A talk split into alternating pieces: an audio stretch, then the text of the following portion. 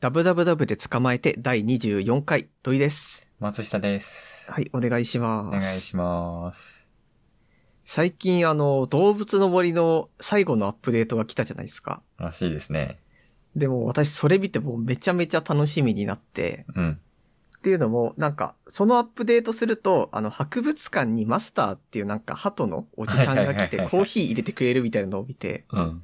私はあれ DS 版の時にすっごい好きだった から、ああ、あこれは絶対やろうってあ思ってたんだけど、そこで気づいたのが、私もうさ、動物の森ってあの、大きい一つの目標として、トタケケのライブを開くっていうのがあるわけ。ゲーム内イベントでう。んうんでもそれを私一切手をつけないままここまで来て、多分発売からもう1年半とか経ってるいようん。ね。ちん、あー一年、あー、経ってますね。経ってます、経ってます。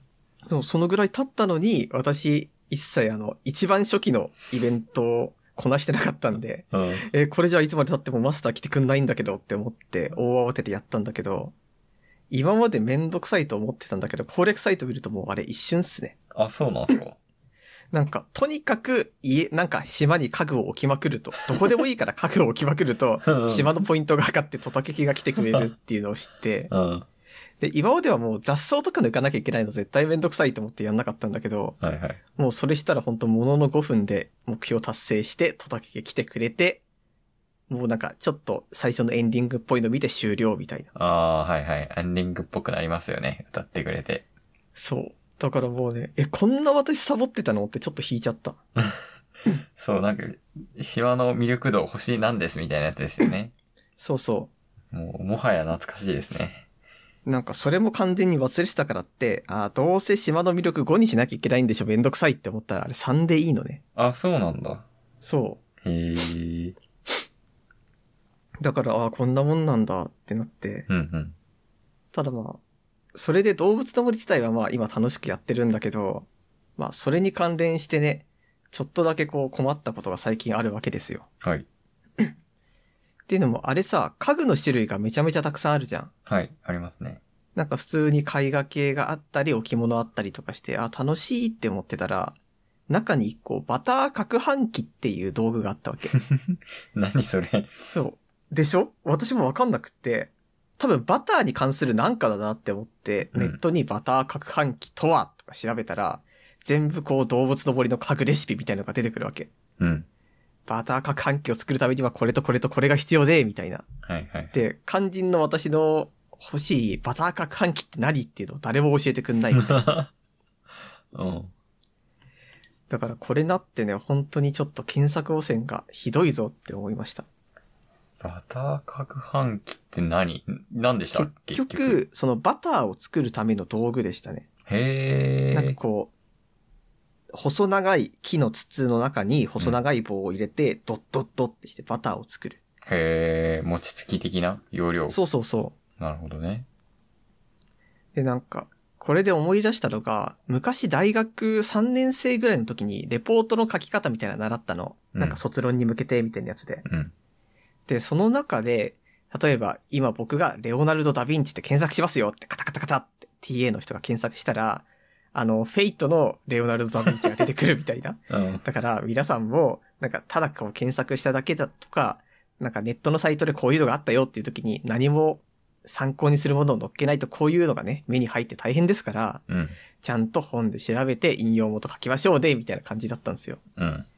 でもその時には、言うてレオナルド・ダ・ヴィンチ、あの、フェイトよりもリアルの方が有名でしょとか思ってたんだけど、うん。ただそのことバター攪拌機になってくるとそんなことないな。そうですね。だから本当もう何年かぶりに、ああ、あの人が言いたかったのはこういうことなんだなってようやくわかりました。うんうんうんうん。そうだよな。旅行おすすめスポット何選みたいな。そうそうそう。高かよみたいな、それ。ど、ど俺はどうすればいいんだっていう時にはまあ、ルルブとかが役に立つっていうやつだよな。そうだってルルブとか絶対行くわけですから。そうだね。うん。100%言ってますからね。そう。ミシュランとかネットレビューで星つけないし。ただなあなんか、あいなんか、いきなり、あ、じゃあどこ行こうってなって、じゃあ、Amazon の Kindle からルルブ買ってサクッと読もうっていうのには、まだ抵抗、抵抗があるっていうか、それをやればいいんだけど、なんかまだできないな。そういえばさ、あのールルブ系とかもさ、うん私子供の頃って、なんであんなにこう、例えば同じ場所行くにしても、なんで毎年買うのみたいなことを思ってたんですよ。うん。だってそんな観光地とか見せてポンポン変わんないじゃないですか。うん、まあまあまあ。でもなんか買っちゃうよね、大人になると。うん、なんか買うっていうか読んじゃう2022バーみたいなやつ。だって服とかだってさ、毎年のこの新しいセーターの流行みたいなのを見たところで、いや、流行見ても結局自分が好きなの買うじゃんみたいな話に落ち着くわけじゃないですか。うん。でもやっぱりこう、毎年似たようなセーターがどういうの出たかって見ちゃうわけで、ですね。あれ何なんだろうね。子供の頃はこう、違いが分からなかったっていう話なのかな。うーん、まあ、なんとなく、ちょっと一番新しいところ行っとこうみたいなやつじゃないですか。あなんかあ、うままあいちょのっがとないな。話が一個変わるんですけど、はい。最近またメタバース盛り上がってるじゃないです か。ですね。はいあの、Facebook が作るって言ったりとかして。株式会社メタ、メタ。そう。あれ、メタ、誰もベタって言ってないよね。オオタクしか言ってなくないでもまあ、Facebook の運営会社がメタっていうことですよね。うん。だから、Google のこと誰もアルファベットって言わないのと同じ。あですね、ありましたね、そんなこと。うんあ実際は GAFA が GAFA のまんまみたいなことですよね。あ、そうそうそうそうそう。そう。で、メタバースとかをこう、いろんなところが作ろうとしても、うん。なんか、結局のところ、その、ああいうメタバースって、その収益が上げられるものを探すわけじゃないですか。はい、はい、はい、はい。だからって、まあ、どういう風なメタバース作りますかっていう時、絶対人がワイワイ集まってくれるようなメタバースですってなるわけですよ。うん。でもそうなってくると、結局のところその、寂しさを求めるメタバースみたいなのって、個人が作るしかないんだよなって思うんですよね。うーん、うん、うん、うん。なんか、ここは本当に例えば人が2、3人しか来ないような場所だけど、あえてそういうのを作ってますと か、なんかちょっとこう雰囲気あるけど、なんかちょっと不気味じゃないですか。あんま人来ないよねみたいなメタバースとかを Facebook は作らないわけですよ、メタは。まあ、そうですね。でも本当にこう、メタバース、うお、好きっていう人間は、絶対そういうメタバースじゃないって、絶対ってこともないけど、まなんあ、てそういうメタバースも全然、なんか廃墟の中でみたいな。そうそう。そういうメタバースですよね。だからなんかこう、もしかしたら今メタバース最初からハマってた人たちはもうヘビーユーザー側なのかなっていうふうに思います。あで、まあ VR チャットだって似たようなもんじゃないですか。言ってしまうと。あ。はい、はい、はい。いろんなまあ世界があってってしてるけど、一番最初から VR チャットをやってる人たちっていうのはやっぱり最初から興味関心があったわけで、うん。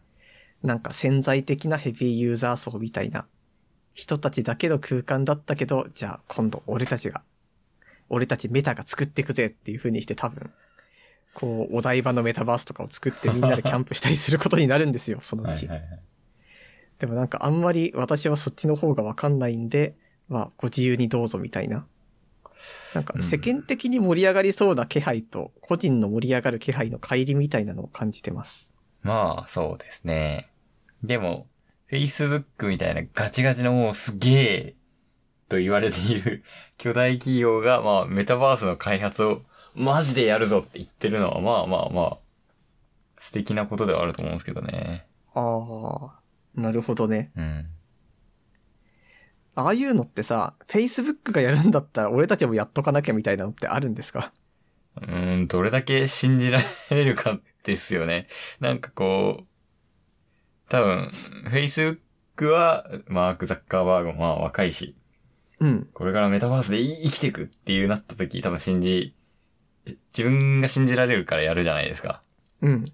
でも、もうちょっと年上でくると、いやー、後も高いし、なんな、うーん、あんま流行んないよって思ったら、やらないわけですよね、きっと。ああ、で、改めてそれを受けた上で自分たちどっち側ですか流行らない派ですか流行る派ですかって、もう本当に別に忖度とかなしで、もう真剣に考えて、なんなら流行ったら乗るっていう考えでもいいので、今どう思ってますかって言われると、ちょっと大変じゃないじゃ、流行んないんじゃないかなみたいな。そうまあ、いうは。や、俺も流行んないんじゃないかなって思いますよ。そう、いやーわかんない。100年後はね、あるかもしんないよ。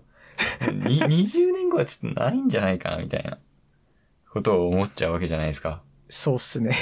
Google 検索とかだってね、だって20年の歴史でここまで来たわけだ。うん20年前はもう何もなかったみたいなところからですよ。でメタバースがここから20年でこう、Google 検索的にドガーンと、もうえ、メタバース以外にありえんっしょってなるかって、本当に心の奥底で考えたら、 あちょちょっと薄いな、みたいな。そうだよね。あれ、なんだろうね。てか結局、その体動かないじゃんみたいな気持ちに俺は時々なるんですよ。うんうんいや、まあ、メタバースの中でこう、すげえいろいろできたとしてもみたいな。うん。うん。なわからどうん。低レイヤーからい考えたら、なんかゲームって体も動かないし、もう指先しか動かないし、うん。もう画面がちっちゃいしみたいなところから、もうどんどん画面をでかくさせて、ちょっと Wii コントローラー的な体若干動かすものになって、それがね、正当進化的に、まあもう360度くらいにっぽくなって、体を、あれ体動かしてますよね、きっとあの、なんだっけ。あのー、なんだっけ。Facebook が出してる、なんかあれですよ、ね。あれね、そう、オキュ今ラ出ス、てオこキなュいラけス。ど。オキュラスのなんか手グリップ持つやつで、うんうん。動くのがまあ正当進化って言われたらまあ、まあ確かにそうなんですけど、うーん、そうね。それそこれそよりさはやっぱ現実の方がちょっと美しい。まあ、それは実際そうなんですよ。でもこれ結構希望ですよね。現実の方が美しいんだってい うのは。どんだけこう確かにそうだそうそうそう。あの俺たちメタバースガンガン作ってるけど、現実が美しいみたいな。そう。ああ、希望のある世界ですよ、これは。そこにじゃあ対抗する意見みたいなのって結局、メタバースはなんか、こう、毎年同じ紅葉を楽しみますみたいになってくるわけですよね。とか。毎年桜が咲きますみたいな。とかね。だからもっと現実が悲しい世界になってったら、 ああ、メタバースってなるかもしれん。そういえば思ったんですけど、うん。なんか前さ、花束みたいな恋をしたの話したじゃないですうんうんうかんしまし。たね。あの時さ、結局あの、菅田将暉が、もうパズロしかできねえよみたいなこと言ってたじゃ ん。あ、言ってましたね。でもさ、あの、Facebook とかが作ってるうん。メタバースって、なんか、あのー説明とかを聞く限りさ、なんか10代とかだけじゃなくて、なんか20代とか30代とかもやってこうぜみたいな感じのメタバースじゃないですか。うんうん。でも、でじゃあ10代、20、10代は まだしも20代、30代が、もうパズドラしかできねえよって言ってる人が、 メタバースそんなやるかな って、確かにもうヘッドセットつつけるでっかいでもうめんどくせえわってなりますよ、きっ と。もうグリップ2つ持てないよ。そう。いやー、そうだね。そうかもしれない。もっと違うのを求めてるかもしれない。パズドラみたいにできるメタバースでしょ。そうね。やっぱ煩わしいっすよね、普通に考えて。もっとパズドラ的にやんないとダメですよね。何連鎖みたいな。そう。なんか Facebook 疲れした大人が、逃げる場所としてのメタバースを想定してるんでしょうけど、それパズドラだから、みたいな。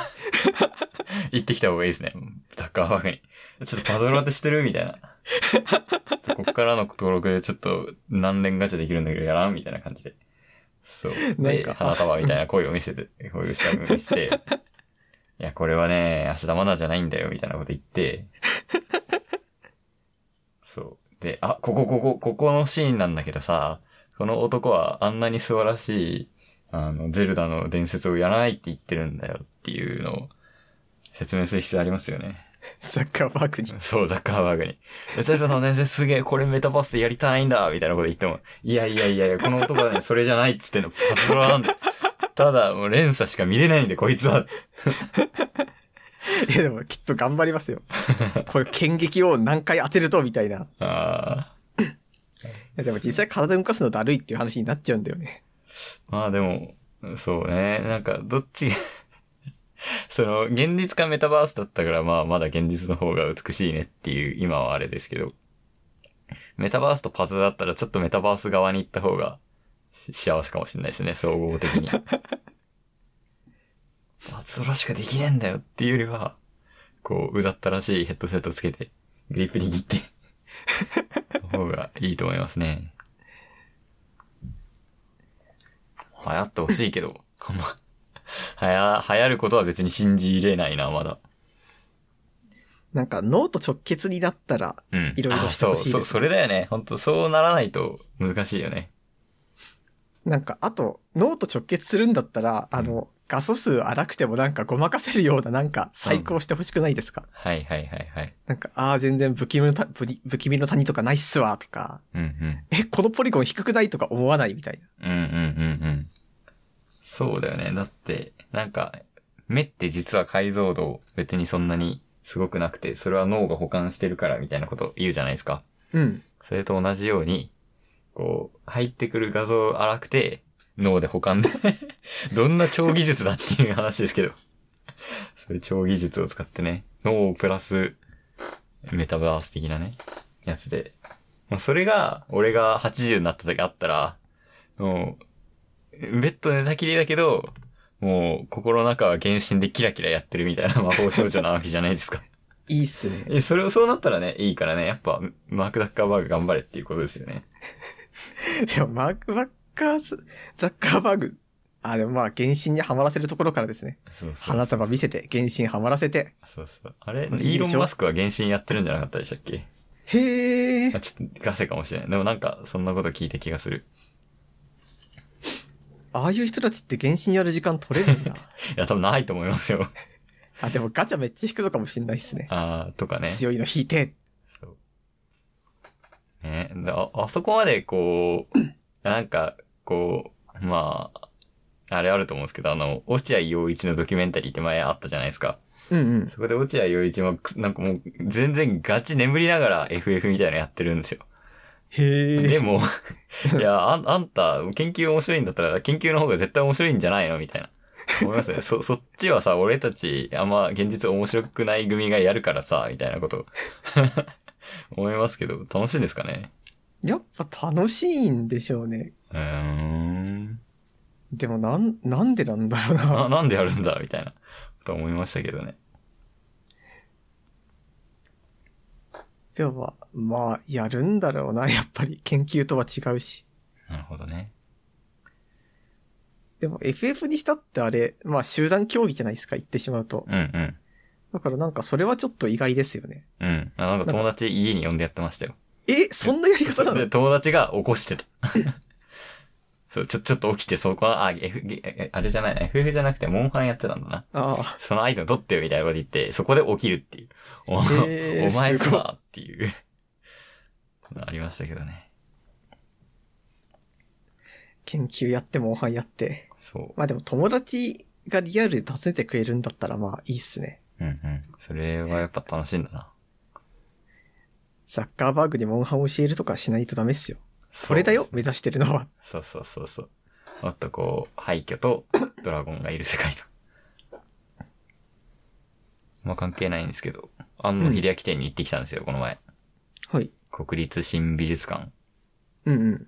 国立新美術館行ったことありますなんかの展示で一回だけある。はい。あ、なんか初めて行ったんですけど、すごいいいとこですね。六本木にあって。展示内容が、うん。そう、なんか結構、事前情報として、一日いても楽しめるみたいなことがあったんで、うんうん。えーっと、行ったんですけど、最初はもうめちゃめちゃ仮面ライダーとかあって、 ああれーこまれ、あ好きですよね、あの人。 そう、庵野秀明店じゃなくて、庵野秀明な、庵野秀明が好きなもの店じゃんとか思っていて、 うんえっと、こう、なんだ、こう、展示物のレファレンス資料をもら、うん持って帰れてるので持って帰ってきたんですけど、うん。ミラーマンとか、ゴジラ対メガロとか、デンジマンとか、もう、あ、あれ、俺、庵野秀明を見に来たんだが、みたいな。正直、まあ、ガンダムはわかるけど、あとはあんまわかんなくて、私。え、なんだ何それ、庵野秀明が気に入ってるものが並んでるわけそう、一番最初は第一章のところ。原点として。いや、まあ、ルーツなわけだ。そうそうそう。でも、まあ、2章から、えっ、ー、とですね、まあ2章から、えー、どんどん原画とかセルが増えてって、うん。もう3章になって、もう、エヴァンゲリオンみたいな感じで、うんうん。いう構成になっていて、 まあ何があるかっていうと、まあ最初は 好きなものが並んでたんですけども、中盤からはとにかく原画、設定資料、絵、絵コンテ、企画書なわけですね。うん。ちょっと感動しましたね。絵がとにかかくすごくて、く。うん。なんか、私たちが庵野秀明さんを見るときって、なんかすごい、すごい思思想だとか、物語作るとか、あと、なんか、こう、か、うん感情のことを考えるわけじゃないですか。うんうんうん。はい。で、えー、庵野秀明さんは、まあ、感情もすごいけど、もっとそれをすごいのは、その、それを描ける絵なんだなっていうことに、まあ、もう超当たり前のことなんですけど、気づきましたね。うん。で、なんか、アニメって、自分が意図しないと何も出せないわけじゃないですか、画面上そうにで。すね。たまたま映り込んだとか、まあこれを、の階段を利用してとかないから、階段も一から書くし、なんだろう、こう、エヴァの司令官とかがさ、こう、なネルフマグカップとか使ってるじゃないですか。うんうんうん。ああいうのもちゃんと頭の中にあって、それをかつ書き出して、ここれをあったらもうリアルっぽくなるとか、うん。そうだな、あのキーボードとかさ、なんか埋め込んで、机に埋め込んでるキーボードとかあるじゃないですか。うん。ああいうのをちゃんと一個ずつ書いていったりとか、あとなんか、エヴァってこう、ド、ドアのさ、わかるドアの対面からドアがバーってこっちに向かってくるカットあるじゃないですか。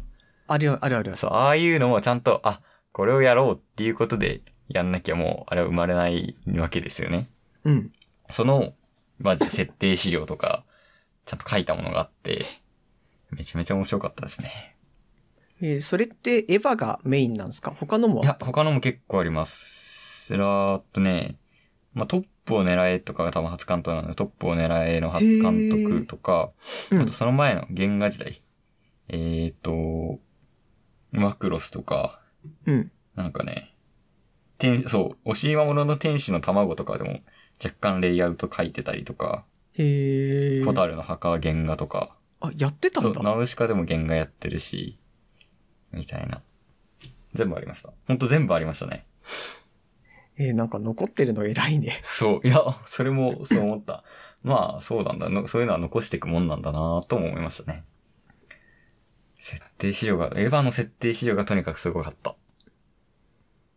し、あと、まあ、新エヴァに入って、あの、第三村の模型が全部と、全部あるんですよ。ドカーンと。それってさ、あの、はいドキュメンタリーで映ってたやあ、つ。そうです。あれ、あれです、もう。多分全く同じものですね。うんうん。で、こう、あんのかな、こう、なんかこう、iPhone でさ、こう、撮って、あ、こう書こうみたいなことやってたじゃないですか。うん。あれをやりたくなるね。 俺もそう、ちょちょっとこうし、カメラ下にして撮っちゃうう。ん全然撮影 OK なところなんで、すごい面白かったですね。写真撮ってきました。庵野えー監督風いいにですね。そう。で、そうね、なんかやっぱ、見た、相葉を見たからこそ、あ、この設定資料すごいとか思うんで、うん。えっ、とね、見とけば、もっと見てから行ったらもっと良かったかなかなーって思う。庵野監督は他に、あの、彼氏彼女の事情とか、うん。あとね、セーラームーンじゃないや、キューティーハニーとかへえ。もやってるんで、そこら辺全部見たら、もう見てから、その設定資料を見たら面白いのかなーと思いましたね。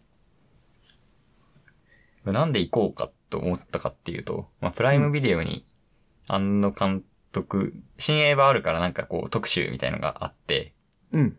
あの、実写ね、私見たことなかったんで、庵野監督が撮った実写映画のラブポップってやつを前日に見て、すっげえ面白くて、それで じゃあ行くぞってなって、あの、秀明観点行って、ちゃんとラブポップの絵コンテもあったし、台本とかあったし、うん。あと衣装があったんですよ。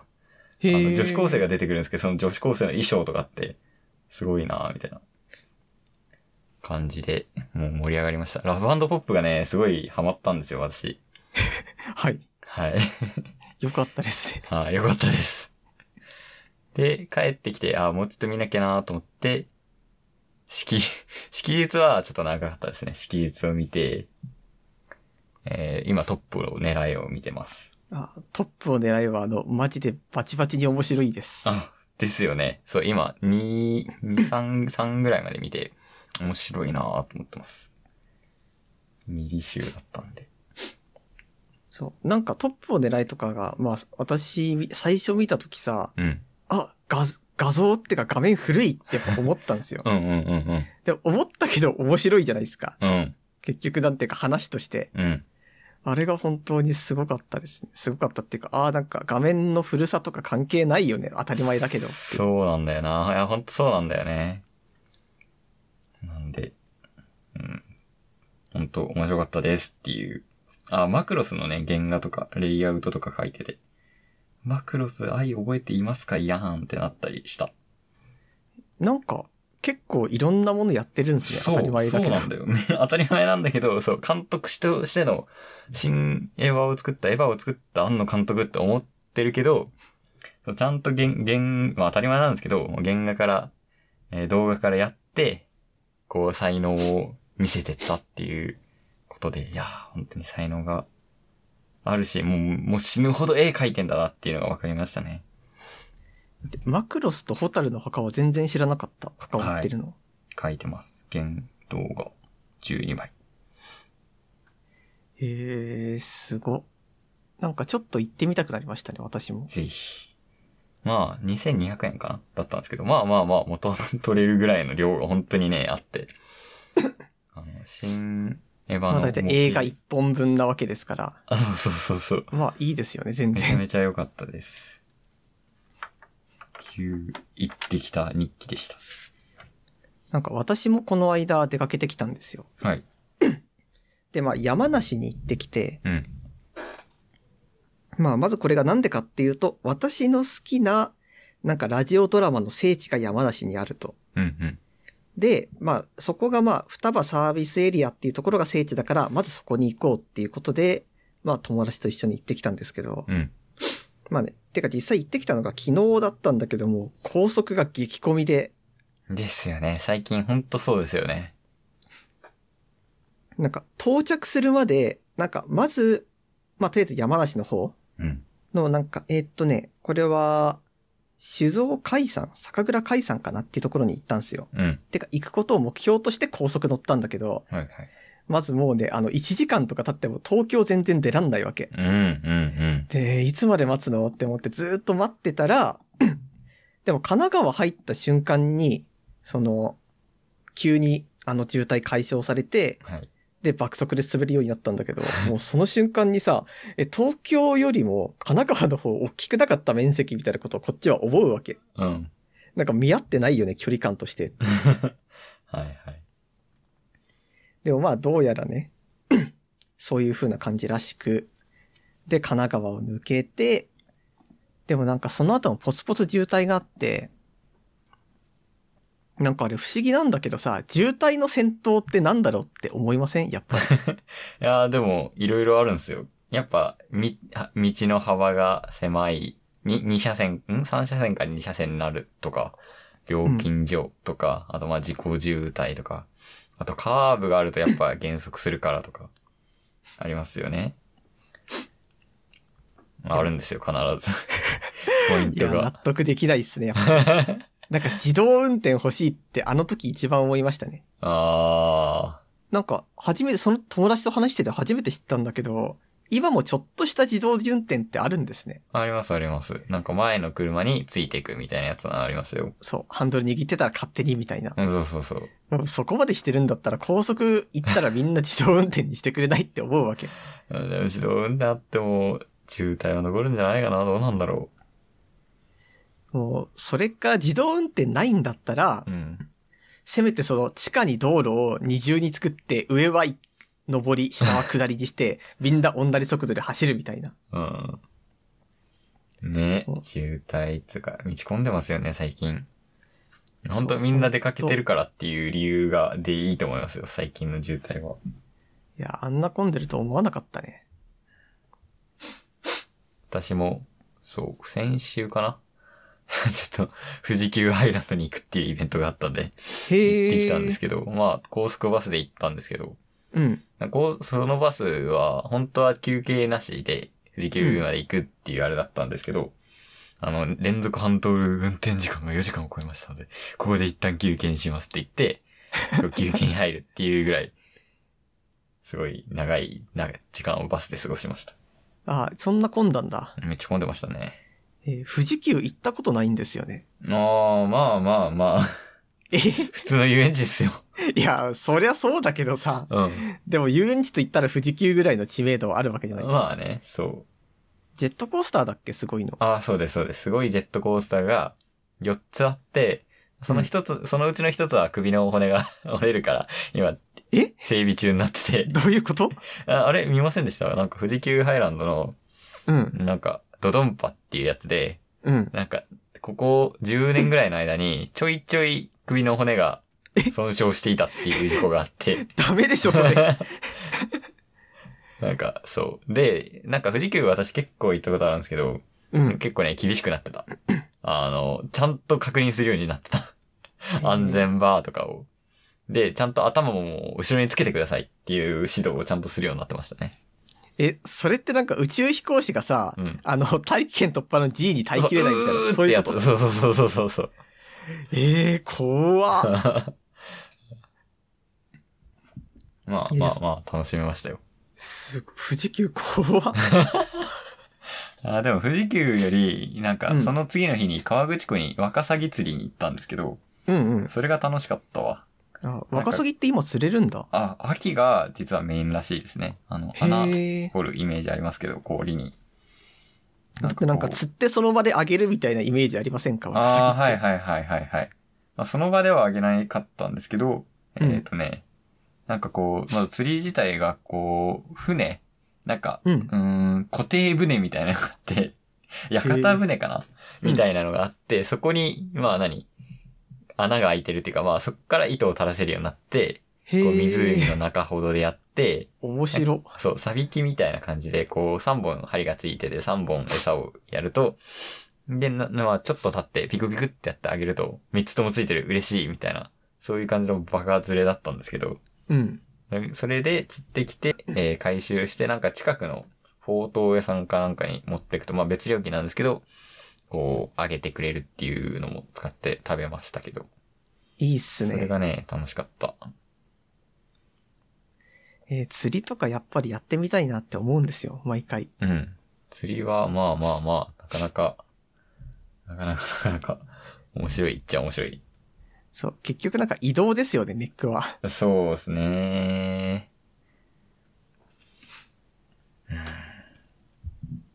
ああ、そうだ。あとあれ、これだけ話そうって思ってたんですよ、山梨の話で。おい。双葉サービスエリアに行ったら、うん。今年って武田信玄の生誕500年らしいんですよね。へー。でも、がっつり武田信玄にあやかってて、うん。なんかあれ、双葉サービスエリアの多分、上りかなだと思うんだけど、 なんか武田信玄ロボっていうのがいるわけ。で、まあこれが何かっていうと、うん。その、ペッパーくんっているじゃん。言いますね。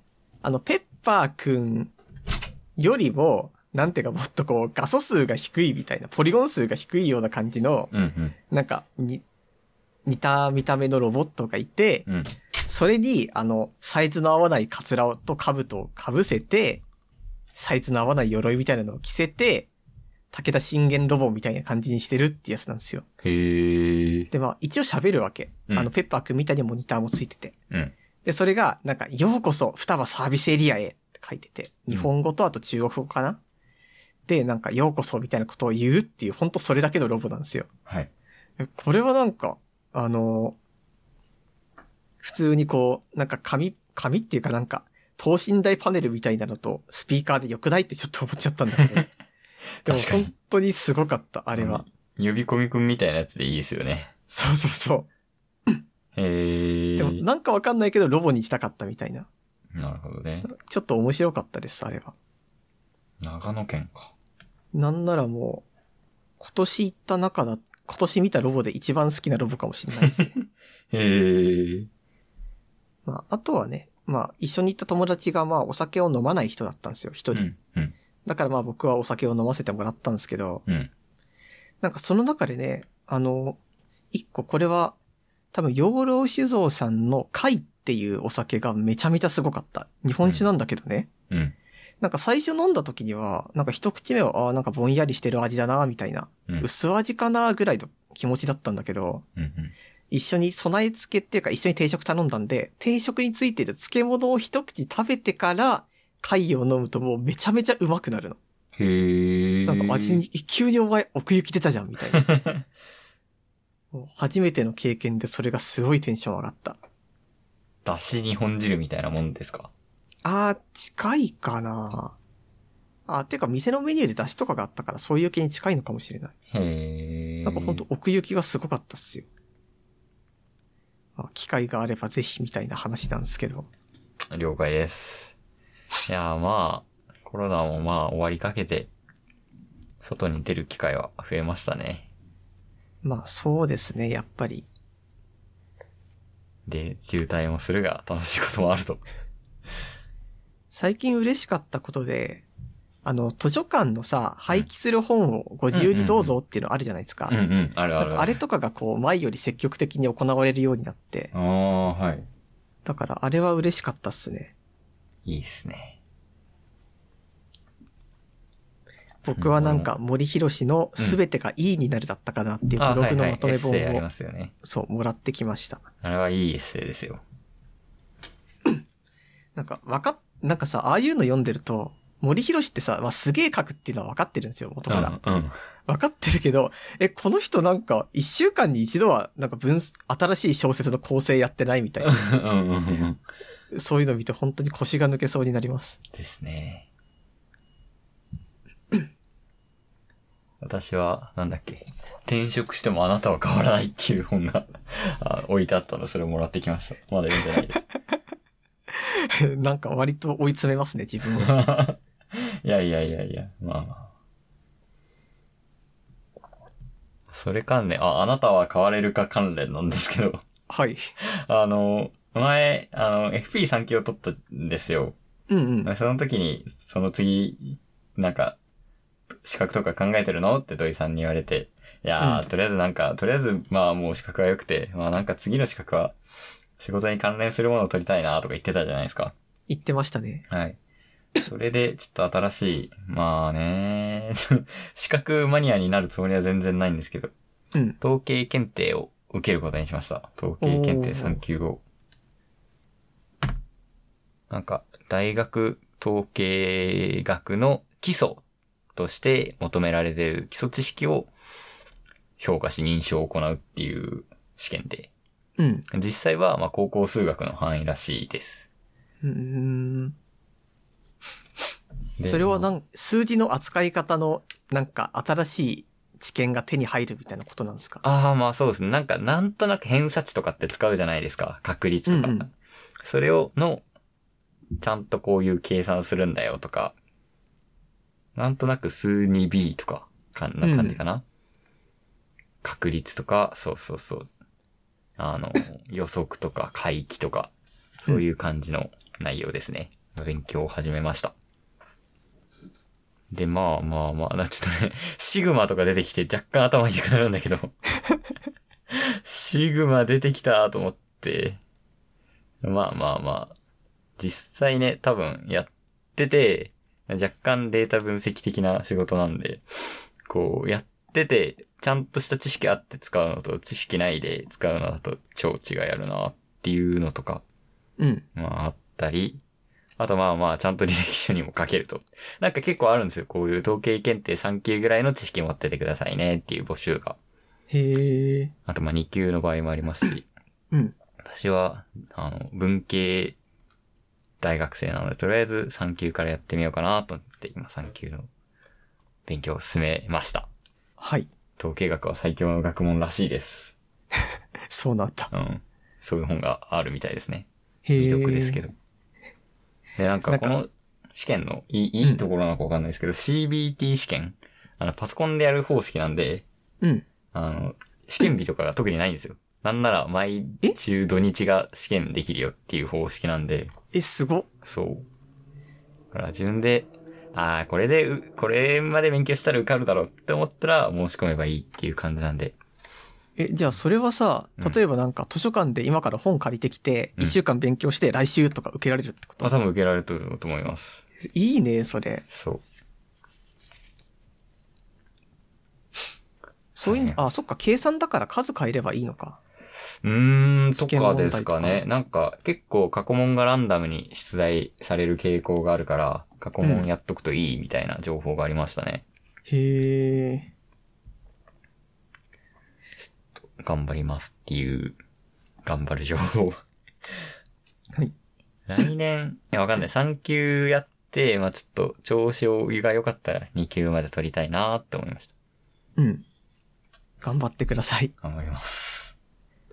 なんか昔さ、あの、そういうネットで、なんていうか、その受ける系の面接でさ、うん面接っていうかそういう系の試験で人に頼むとか問題になった時とかあったじゃないですか。へー。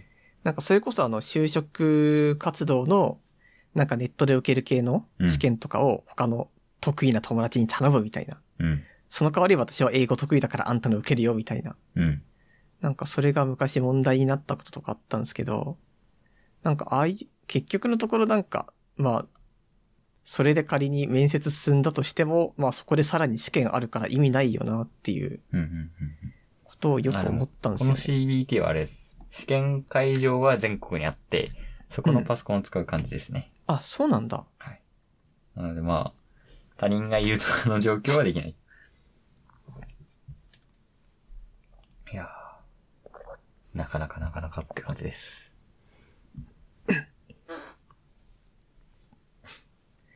ちょっと最後に、2段階認証アプリ使ってます、使ってます。あの、Google Authenticator ってやつですかこれは、あ、そうだね。 Google の公式のなんか、鍵穴みたいなマークのアプリですかね。そうそうそう。認証システムってアプリかな。うん。そなんかれ、金庫のこうカチカチカチって合わせるみたいなやあつで、す。はいはいはい、一般的じゃないですか。うん。二段階認証ってどれぐらい使います土井さん。えーでもめったに使わないね。ああ、マジか。なんか一応、なんだ、それこそこう、金銭面が関係するものとかだったら使うけはどいはいはいは、いそれぐらいっすね。なんか、だいぶ自分の二段階認証で、こう、認証するべきものが増えてしまって、へえ。まあ、なんか Google アカウントとか Amazon アカウントとかそうじゃないですか。うんうん。とか、あと、まあ、ディスコードとかもなんか二段階認証しといてよみたいな感じだし、うん。 GitHub とか、うーん、あとまあそう、お金関係で言うと、あの一応ビットフライヤーとかも、二段階認証しないよみたいな感じで、もうすっごいいっぱいあってで、携帯なくしたらどうするんだろうっていうのをずっと思ってたわけですよ。うん。まあ一応なんか二段階認証保証用コードみたいなのあるじゃないですか。ありますね。そう。でもあれ、ちゃんとメモってるやつとメモってないやつあるなーとか思ってたし、あと、パソコンでそういうのにログインすると、あ、スマホスマホってさスマホ探すじゃないですか。うん。それももう嫌だなと思っていて、うん。その解消するアプリを、があるので、そっちにしてみたっていう、うん、日記なんですけど、オーシーっていう二段階認証アプリがあって、うん。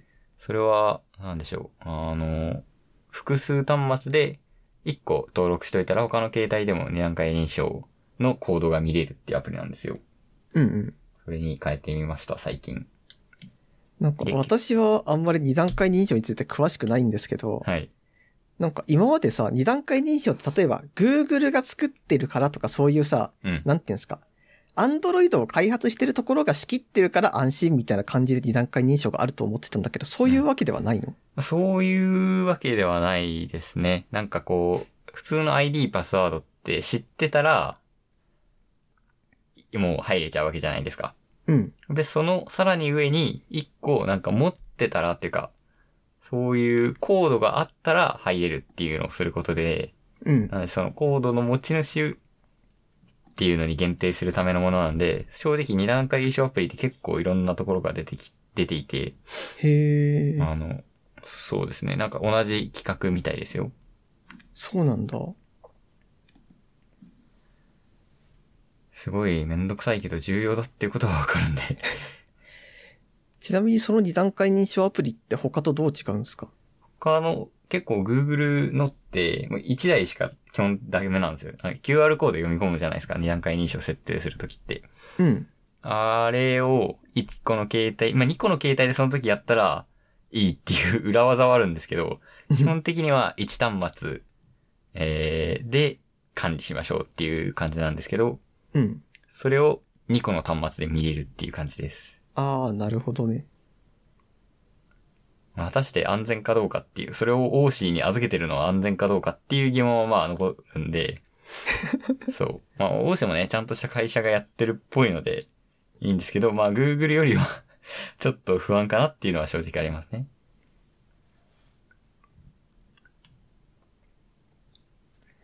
そういうのにしてみましたっていう感じですね。まあ、大切ですよね。リスク管理ですから。そうね。 携帯なくして、2回認証システム入れなくて、みたいな。そういう未来がね、見え、見えてた、ちょっと。さっき二段階認証の話の時に Amazon とかも名前挙げてたじゃないですか。はいはいはい。あの辺も二段階認証やってるんですかやってますやってます。っていうあか、、偉い。うーん、なんか怖いんすよね。なんかそもそもの問題として電話番号とかをそこまでたくさん出したくないっていうのはありませんかうん、まあ、あると思います。だからちょっとね、毎回二段階認証ためらうんですよね。はいはいはいはい。うーん。重要っすよ、きっと。いや、友人で Google アカウント乗っ取られた人いるんで。 ええそう。いや、Google 乗っ取られたらもう何もできない。そう、そう、そう、でしょだから、重要 なんですよ。なるほどだ。そう。いや、まあ実際 Google 乗っ取られたらどうするんだろうね。そう。あなんか、Google が本当に一番大事で、なんならそうのん二段階認証、バックアップコードも Google に入ってたりするんで、うん。ね、本当どうしようっていう気持ちになるじゃないですか。 うん。だから、一応まあ Google は最優先で二段階認証してますね。まあ大切ですね。大切です。でもその二段階認証ログインができる携帯を失うと結構困るんで、この複数アカウント使い、アカウントで、にコードを保持できるオフシを使おうっていう感じですね。うん。えーじゃあ私はもうちょい二段階認証やってこうかな。ぜひ。 せめて 重要です Twitter は二段階認証しようかな。ああ、そうですね。あれがなくなったら本当に泣いてしまう。そうそう。生活っていうか、まあ、カード情報預けてるものは結構、二段階認証したいなーみたいなんかもう、私は逆でカード情報を、カードはもう保険が効くからみたいな気な。持ちああー、にちそょの、っと。うん、その考えがもう全然あると思います。そんな感じですね。エンディングいきますか。はい。ダブダブダブで捕まえて。。エンディング、はい。はい。あれ買いますあの、ポケモン新しいやつ買いますかいやー、買わない気がすお買るわ。ない。いや、欲しいんだけど、うん。なんていうか、こう前もちょっと話したけど、私ポケモンの対戦をやってるわけですよ。うん。で、そこでこう、一生懸命育てた仲間ともうちょっとだ け、なんか、切磋琢磨し合いたいなっていう。なるほどね。まあもしかしたらね、あの、データを新しいやつに持っていけば問題ないんでしょうけど、ああ、そうですよね。そう、でも今今っていう感じではない気がしてる。なるほど。いや、私も今予約するべきかしないべきか結構悩んでて、うん。うーん、うーんって感じです。今、あーね、あの、なんだっけ、ファイアーエムブレムが面白いっていうのがまず1個。それでスイッチのゲームは足り、足りてるっていうのが1個と、うん。うん、あと同じ、発売日が同じ日に BF2049 が発売されるんで、ああ、そうだっけそっちやるかなーみたいのと、あーが1個。そっちもなんなら予約するか迷ってるんで、そっちもやるか微妙なんですけど、うんうん。うーん、あと、そうね。 ポケモン、なんか、こう、エンジョイの気持ちで買うけど、果たして俺はここ心から楽しんでポケモンできるかどうかっていうのが、一個。 と、うーん、それは結構薄めかな。なんだろうなちょっとすげえ迷っちゃうんだよな買って楽しめばいいじゃねえかっていうことなんだけどね。しかもダイヤモンドパールって結構やったポケモンだから、へえ。まあ、そのリメイク要素は確かにまあ楽しめるんだろうなーとか思いつつ、あうの、んリメイクのサファイア、ルビー、どこまでやったか忘れちゃったな とか、いろいろ思うところがありますね。私は、まあ、ポケモンよりだったら、なんか新しくエルデンリングとかが来たりするじゃないですか。はいはいはいはい。なんかあの 度に英気を養おうかなっていう気がちょっと。なるほどななんか、ああいう系やったことないんで、初めて挑戦するのもいい気がしてる。ですね。あと、それこそ、あの、BF 一緒にやりたいっすね。 あ、BFA、B、BF 買いますかそう、あれなんか、うん。こう、YouTuber の人とかがやってるのを見るとすごい面白そうなんあ、だ。すっごい面白いですよ。じゃあ BF やろう。 BF やりたい。じゃあ BF やろう。えでも、ポケモン、なんだろう、昔なんであんなポケモンハマってたんだろうっていう、いちょや、っ実と際思いはま面す。白いと思うんですけどね。なんだろう ね。煩わしさはありすごい面白ますよね、ポいんですよねケモンプレイする。例えばさ、それこそあの、一回クリアしても私もう一回やりたくてデータ消してやるとかも何度かやったんですよ。うんうんうん。でも、言ってしまうとその、レベルがど、どれだけ上がってみたいなのも、わかるわけじゃないですか。うんここでどのぐらい上げるといいとかも。わかる。 そう。でもなんでやりしたかっていうと、やっぱりその、自分の中でこうドラマを作ってるわけですよ。うん。なんか日の嵐がここで回避するんだ、みたいな感じの。うんうん。だから、なんかそういうのがこうあったんだなって思うと同時に、なんか、でも逆に大人になることでストーリー面のこうハラハラの方を求めるようになったっていう、あなんか求め方の違いに最近気づきましたね。あ。ああ、確かにな。なんかもう、ハリーポッターと同じで、うん。なんだろう、ポケモンがいる世界に自分が浸れてたんですよね、きっと。うんうんこの時って。やはり、魔法を、なんか12歳になったら、 ホグワーツから手紙が来るんだ 的な。そういうハマり方をしていたのかもしれんな。すごい悩んでしまっている自分がいる。あ買ったら買ったら楽しいんだろうな。でも今は BF かな。 敵を撃って、なんだろう、スカッとしようぜっていう感じなのかな。なんかあの感じって本当に独特な気がするんですよ。すげえたくさんでやるじゃないですか。うん。だしなんかもうすごいたくさんだし、俺たちだけは頑張ってどうにかなるわけじゃなかったりもすそうる。そうそうそう。そうなんですよ。そうあれ独特ですよね。じゃあ BF やるか。楽楽ししみみでですすねね。 BF は買います。未だに迷ってるんですよね。PC 版で買うか、PS5 版で買うか。うん。 PS5 かなそんな感じです。そういえば PS5 って結局今手に入ったんですよね。はい、私は入りました。ヨドバシのクレジットカードを作ったので。なんかあの後結局どうですか やれてますああ、やれてます、やれてます。最近ちょっといじってないですけど、まあ楽しんでやれてた時期もあります。最近やってないです。はい。なんかやるソフトが、そうね、ラスアス、ラストオブアス2をやって、うん。ハマりまくって、で、一旦、読書とかの方に来てますね。なるほど。まあ、BF 発売されたら BF やろうっていう感じです。わかりました。じゃあ、メールアドレスを読もうかな。はい。あ、メールアドレスにちょっと今準備してなかったことに気づいたわ。あ、俺読みますよ。あ、はーい。えーっと、メールアドレスが。えーっと、はい、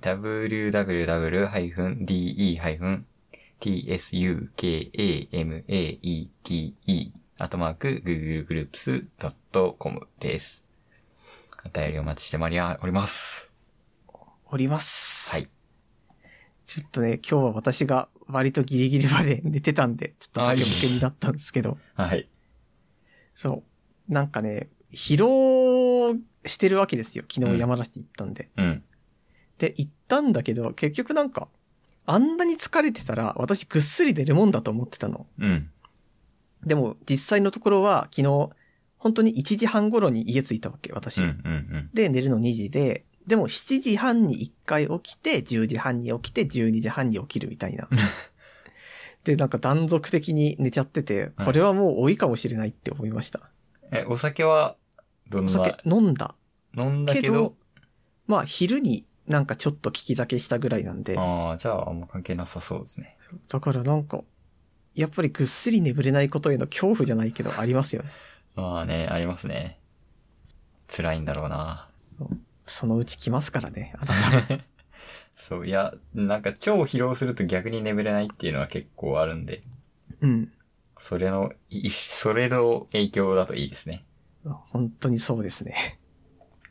いやー、怖いです。まあ、はい今日はぐっすり寝たいところです。ですね。じゃあ、そんなわけで、また再来週。はーい。